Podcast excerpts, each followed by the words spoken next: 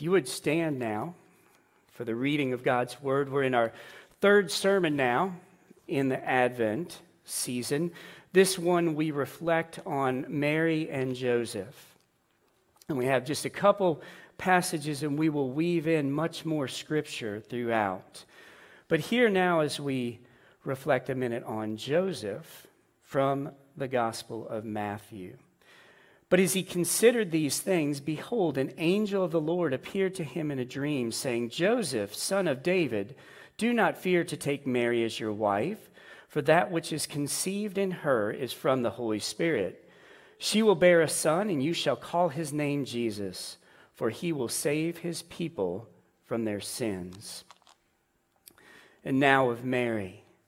But Mary treasured up all these things, pondering them in her heart. Again, we will hear other passages of them, but that is where we will start. You may be seated. Advent means coming. And when something or someone is coming, we wait for them. And so much of life is spent waiting. One example uh, several of our children this week have been working at uh, uh, Samaritan's Purse and, and helping there with all the things around Operation Christmas Child. And each morning they have a testimony. Elizabeth was telling me that one of the women who gave a testimony of coming to Christ, uh, even through the Operation Christmas Child uh, ministry, but she said back in Romania, there were times where they would wait for 26 hours in line for bananas. Okay, so an extreme example of waiting. Now, here's a, a bit more humorous one. As you look at this slide here and this uh, uh, sign saying, you know, you're going to have to wait here a bit, heavy traffic expected. What was that for? That was for the grand opening in Colorado of an In N Out burger. So, In N Out burger there, opening People waited in line in cars 14 hours to get to the In N Out burger. So they're willing to wait a lot uh, for that. But the reality is, waiting is a fact of life from birth to death. Think of the, the infant in the, cl- in the crib waiting, Mommy or Daddy, come, come get me up. The child, what's for dinner? When is dinner coming? When can I go play? As they get older. When can I get a phone? Never. But no, even animals wait. Even animals wait. The dog, the dog waits for a bone. The dog waits to be taken for a walk. The animals wait. Our cowardly rooster Pupcake waits for us to turn our backs so that he can launch into our calves with his spur. Not doing really his duty, but he's waiting for us too to turn our backs. More significantly, we wait for the right person to marry. We wait for the wedding day. Maybe we wait for a pregnancy. Maybe we wait for a birth. Then, if there's a birth, we wait for them to get out of the pumpkin pants, put the diapers aside. We wait for them to get through college. We wait to be debt free. Wait for the results from a medical test. And maybe we're lonely. We wait for a visit for someone. We're waiting for things to get better, for the 10 years of 2020 to pass and take a mulligan for 2021. If waiting was a fact of life, it sure is now. And if you think of waiting for you, is waiting a season of hope? Is it a season of dread? Is it a season of being cynical? What is waiting for you? And the big idea, and you'll see this in the bulletin if you have a bulletin in the outline, the big idea is this waiting on God involves three C's. See, there's a call. God speaks to us in some way. There's a call, and sometimes that's an interruption. That's the first C. God speaks to us with some sort of call. Then we're called to make the right choice amidst that call. The second C and then the third C is that we are to cling to his promises in hope. That is how we're to wait. And Mary and Joseph are going to help us with our waiting But in a sense, they'll have to wait just a minute because we're going to go back in Scripture before Mary and Joseph. And so here on a slide, you see a number of different passages that lead up to where we're coming this morning. Way back at the beginning in Genesis 3, Adam and Eve couldn't wait to take the fruit. And in a sense, they kicked off Christmas for us because when they sinned, God immediately stepped in and said, There will be a Savior, and you are to wait for him. He will come from the line of Eve. Her offspring will be the Savior. And then throughout Scripture, there's a thread of Eve's offspring leading up to the Savior. And sometimes that thread would become quite thin and almost be torn apart, but God preserved. We look at even in Egypt with Moses, the people had to wait in captivity under slavery for a long, long time for Moses to come as a redeemer, one who pointed to Christ. Even as the people wandered around for 40 years and weren't faithful, Christ takes that and wanders under temptation from the devil for 40 days, being faithful. Moses takes the people right up to the promised land, but then he dies. The people couldn't wait faithfully. They grumbled, they complained, and a generation had to pass away before Joshua, his name Yeshua, just like Jesus. Hebrew, Yeshua, Jesus. We are to see here is the God who saves. And Joshua took them into the promised land. After Joshua, God sends a king, a redeemer after his own heart, David, and then his son Solomon. And David taught us to wait in the Psalms. In Psalm 40 says, I waited upon the Lord, and he heard my cry. After those kings, the kingdom is split. And the prophets warned people over and over wait upon the Lord. Isaiah 40. Wait upon the Lord, and you will mount up on wings like eagles. And then the minor prophets continue the theme waiting even Micah, that we heard read this morning at the lighting, speaks to Bethlehem Ephrathah that even you, lowly city, fear not, you will have a blessing as you wait. And then that takes us towards the last book of the Old Testament as they're waiting. Now, normally we think of Malachi as the last book in the Old Testament, yes, in our Bibles, but in the Hebrew Bibles, the last book is actually Chronicles. And we notice something interesting when we look at Chronicles. Chronicles starts with this really long, nine chapters of genealogy. And that's where I think we've got time, so we're going to do that now. We're not going to read those nine chapters of genealogy, but what we want to notice is genealogy there, we come to the New Testament. How does the New Testament start? Matthew, genealogy.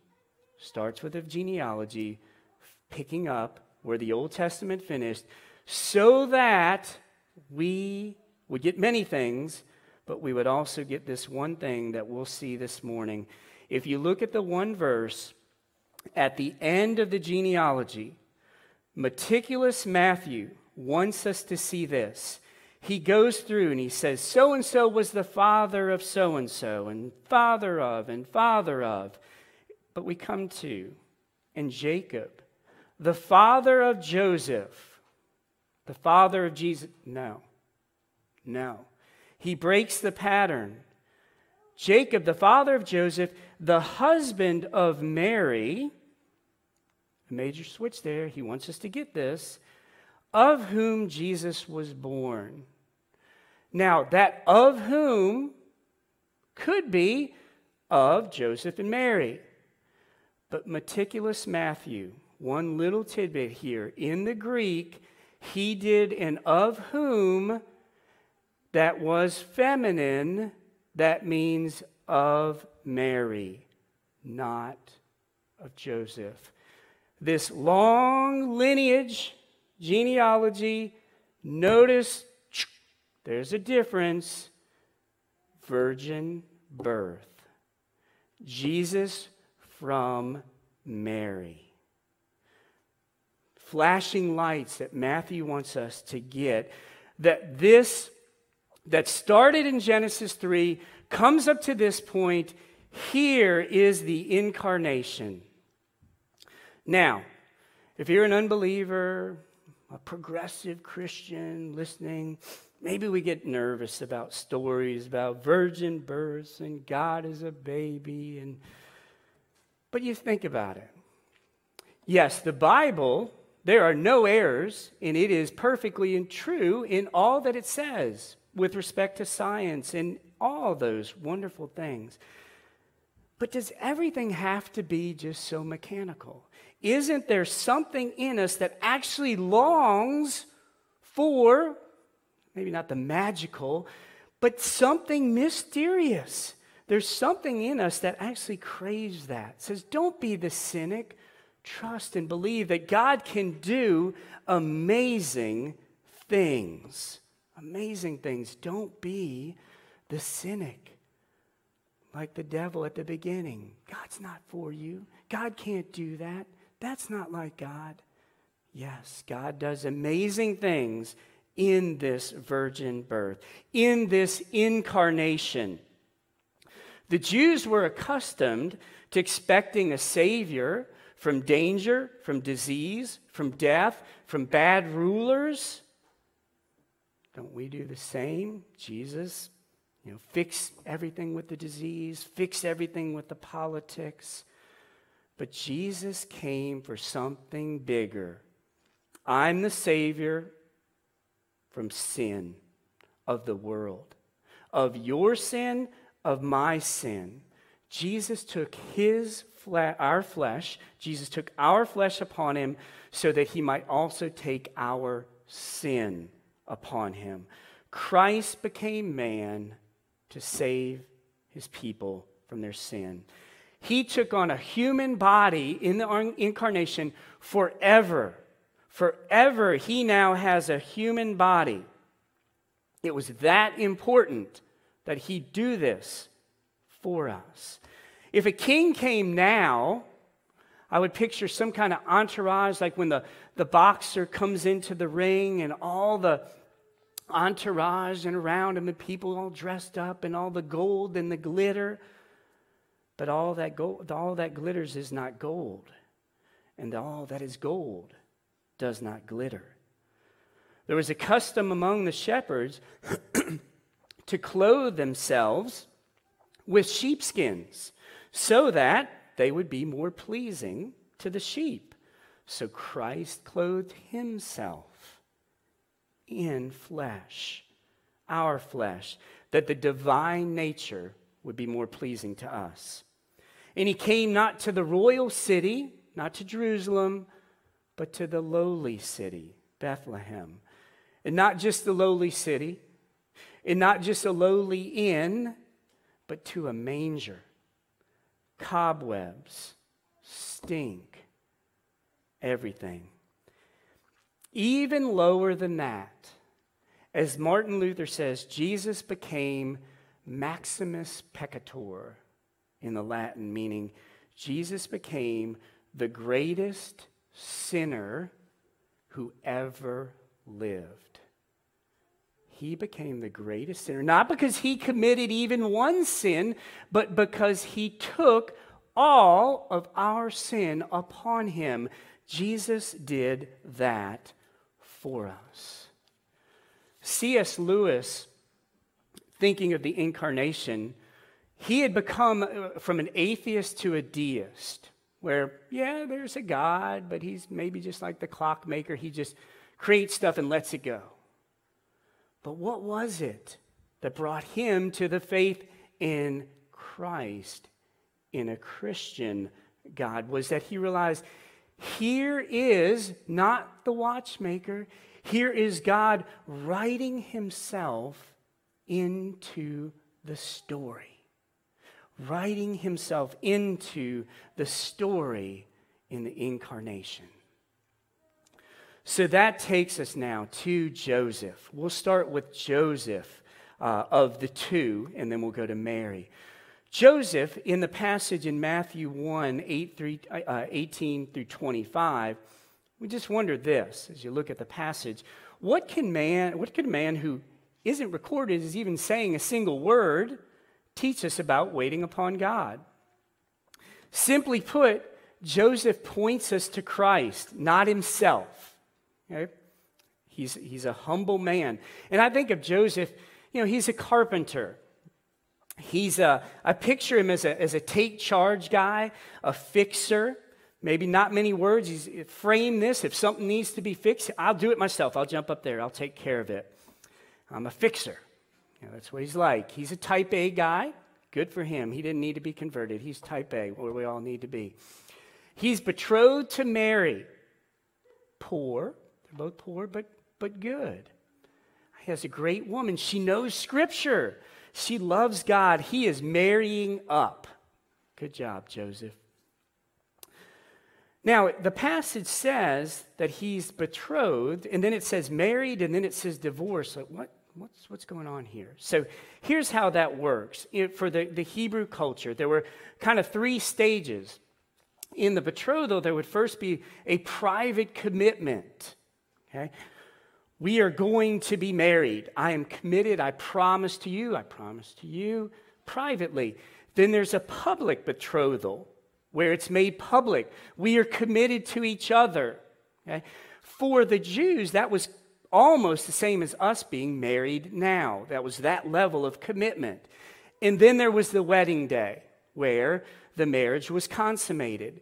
They were in the public betrothal phase. And that's why this was such a serious commitment to each other. But then Joseph gets his call, his first C an interruption. What? Mary's pregnant? That's a call I can't fix. I'm a fixer, I'm a carpenter. I can't fix that. Now, he had, in a sense, every right under the Jewish law to have her stoned for adultery. But Joseph is gracious. He's just, but he's gracious. And he decides, I will put her aside quietly to avoid shaming her. He might even face ridicule himself for doing it that way, but he chooses, amidst that call, to be just and gracious, like a faithful husband should be. So, as husbands, there's a challenge to us. Are we just and gracious to our wives? But as Joseph is about to move forward with this, an angel comes in a dream, speaks to Joseph, son of David. Whoa, that's a fancy title. I better pay attention. Don't fear to take her. And as Joseph is named son of David, you will name this child Jesus. And Joseph does. He follows the call and he chooses to be faithful to what God has called him to do. He names the child at the end of the passage. He named him Jesus. And we think back in Isaiah where God says, I have called you by name, you are mine. He names the child Jesus, saying, I receive, I accept, he is my child as well. And he clings then. He's been called, he chooses, he clings in faith. He clings in faith. Does he have all the answers? Of course not. How can I raise God? Do we have to only go in the temple all day, every day? Can I take him out and play ball with him? What, how do I raise God? He doesn't know all the answers. Do we ever know everything? Do we ever know enough? Enough to be faithful to cling and trust God and embrace his promises. So, what about Mary? How does Mary help us to cling in faith? Now, with both Mary and Joseph, we want to realize something. They are not examples in the sense of follow Mary, follow Joseph, like a pray like Paul, be like David, and take up your stones and just be like them. That's what they are, just examples. The way they're examples is they point us to Christ. For Mary, she's not special because she remained a virgin forever. No, no, that's not it. And she's not just to be followed because she never sinned. No, Mary sinned. In her song, she speaks of God, my Savior. One who doesn't sin doesn't need a Savior. She knew she was a sinner. That's not why she's special. Incidentally, I experienced that type of Mariolatry growing up. Told some of you before, and on a baseball team, we would come in, uh, bottom of the seventh, we're down. The coach would huddle us up. Two Hail Marys. Hail Mary, full of grace, the Lord is with thee. Blessed art thou. We'd use it kind of as a good luck charm. That's not what Mary was about either. Mary is wonderful because how she was called, how she chose to follow God, how she clung to the promises of God and teaches us to do the same. So if we look how Mary is called in this, Holy Spirit, or I'm sorry, an angel tells her, You're going to have a baby through the Holy Spirit. That's quite an interruption. In Elizabeth, Elizabeth speaks to Mary. And Elizabeth says, putting aside her own longing for a child, and so Elizabeth says, You are blessed. You are blessed, Mary. She is blessed. And for us, think about it, we are blessed. If you are a believer in Christ, you are blessed.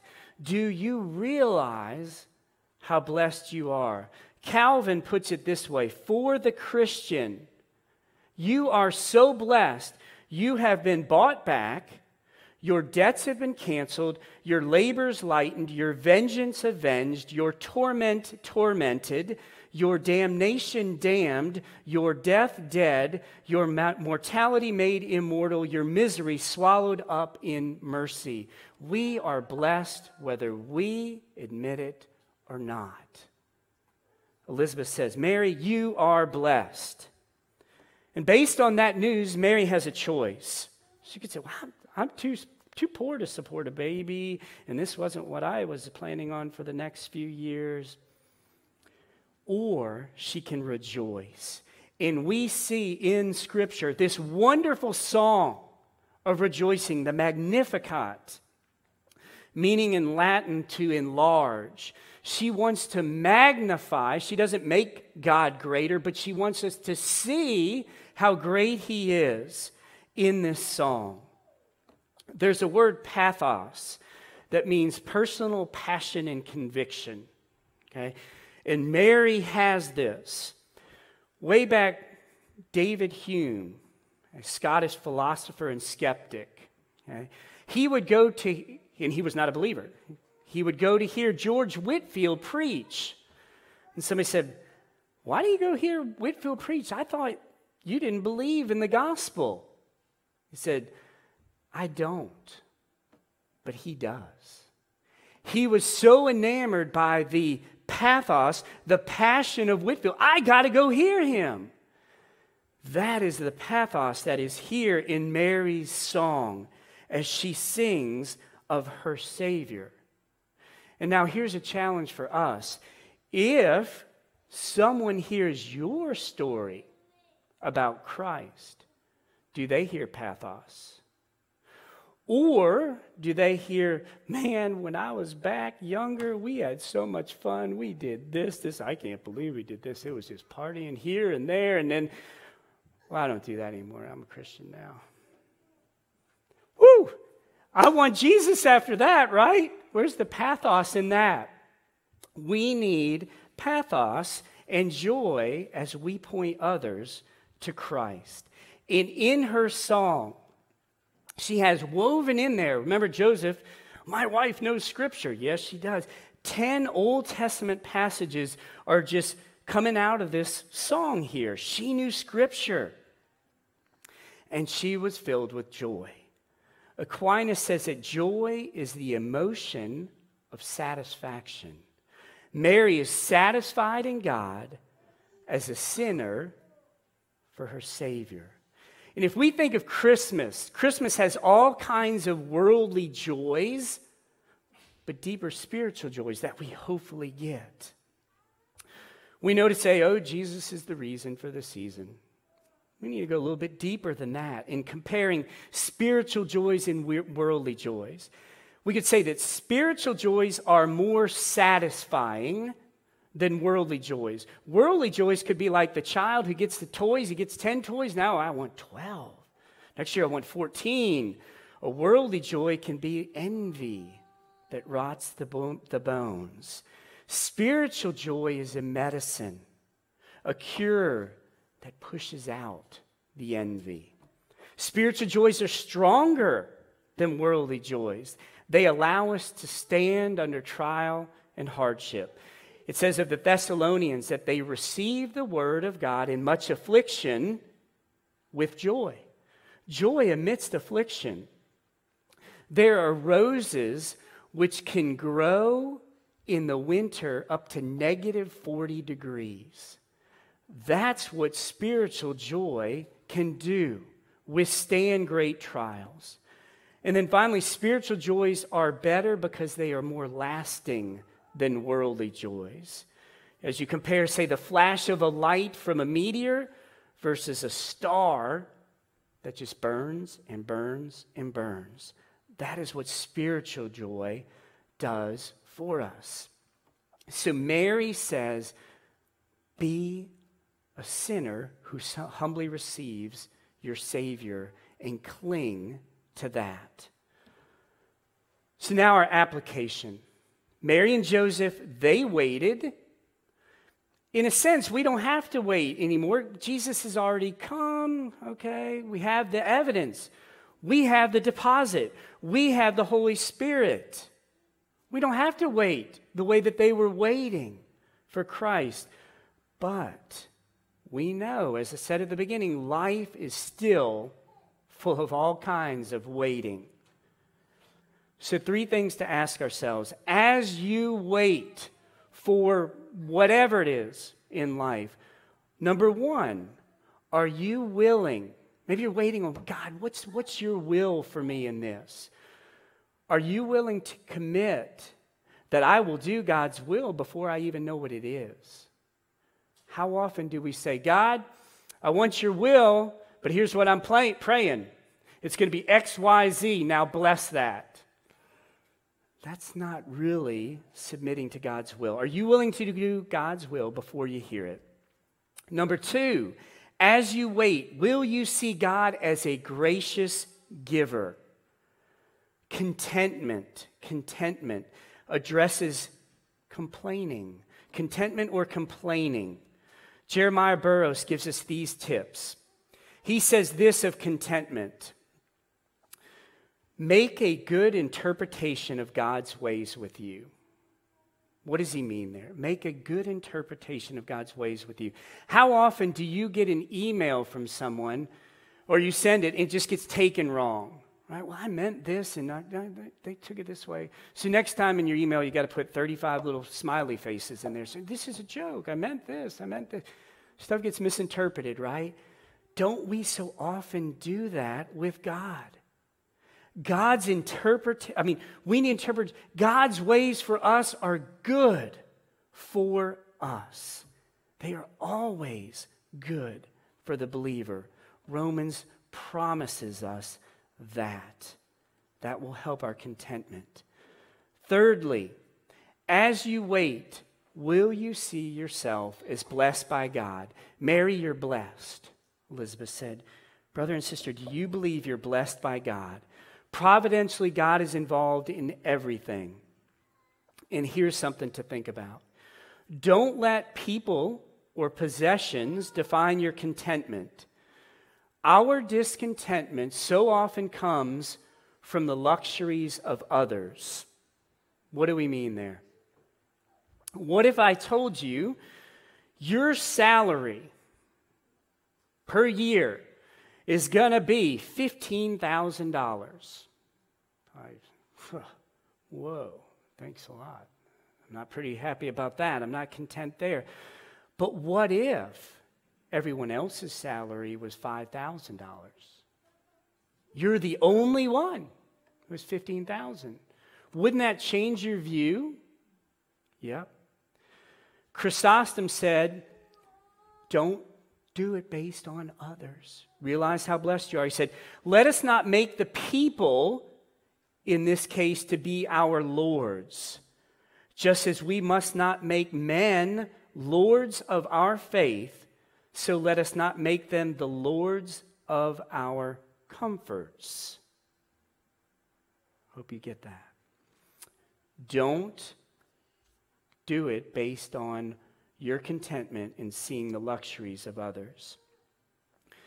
Finally, I close with this story. Heard this just recently. Rod Rosenbladt, he's, he's, I think he's now 80 years old now, theologian, but he was saying way back in his teenage years, he took his dad's car or whatever, went out driving with some buddies, got drunk. They were all drinking, got drunk, wrecked the car. He had to call his dad. And his dad's first thing he said, Are you okay? Are you okay? Wow. Goes home, and has to confess what happened. And his dad listens and asks questions and goes through all of it. So he feels awful about having to deal with that shame. Then his dad's one question to him is So you ready to go get another car tomorrow? And Rod in his story says that that was the moment when he became a Christian. Now, when you hear that story, first you say, that's ridiculous, right? Who are you going to parent like that? At least the kid doesn't get the privilege of getting a car next time. I mean, what are you enabling him to do? That's a ridiculous way to parent. I don't bring up that story because of parenting. I bring up that story because of the ridiculous amount of grace extended to us in Christ.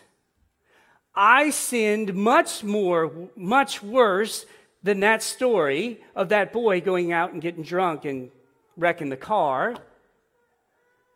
And yet, God gives us his son.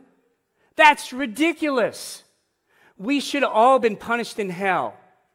But he sends his son in the flesh, humiliated, to rescue us. That is ridiculous grace. That is what the incarnation is about. Would you pray with me?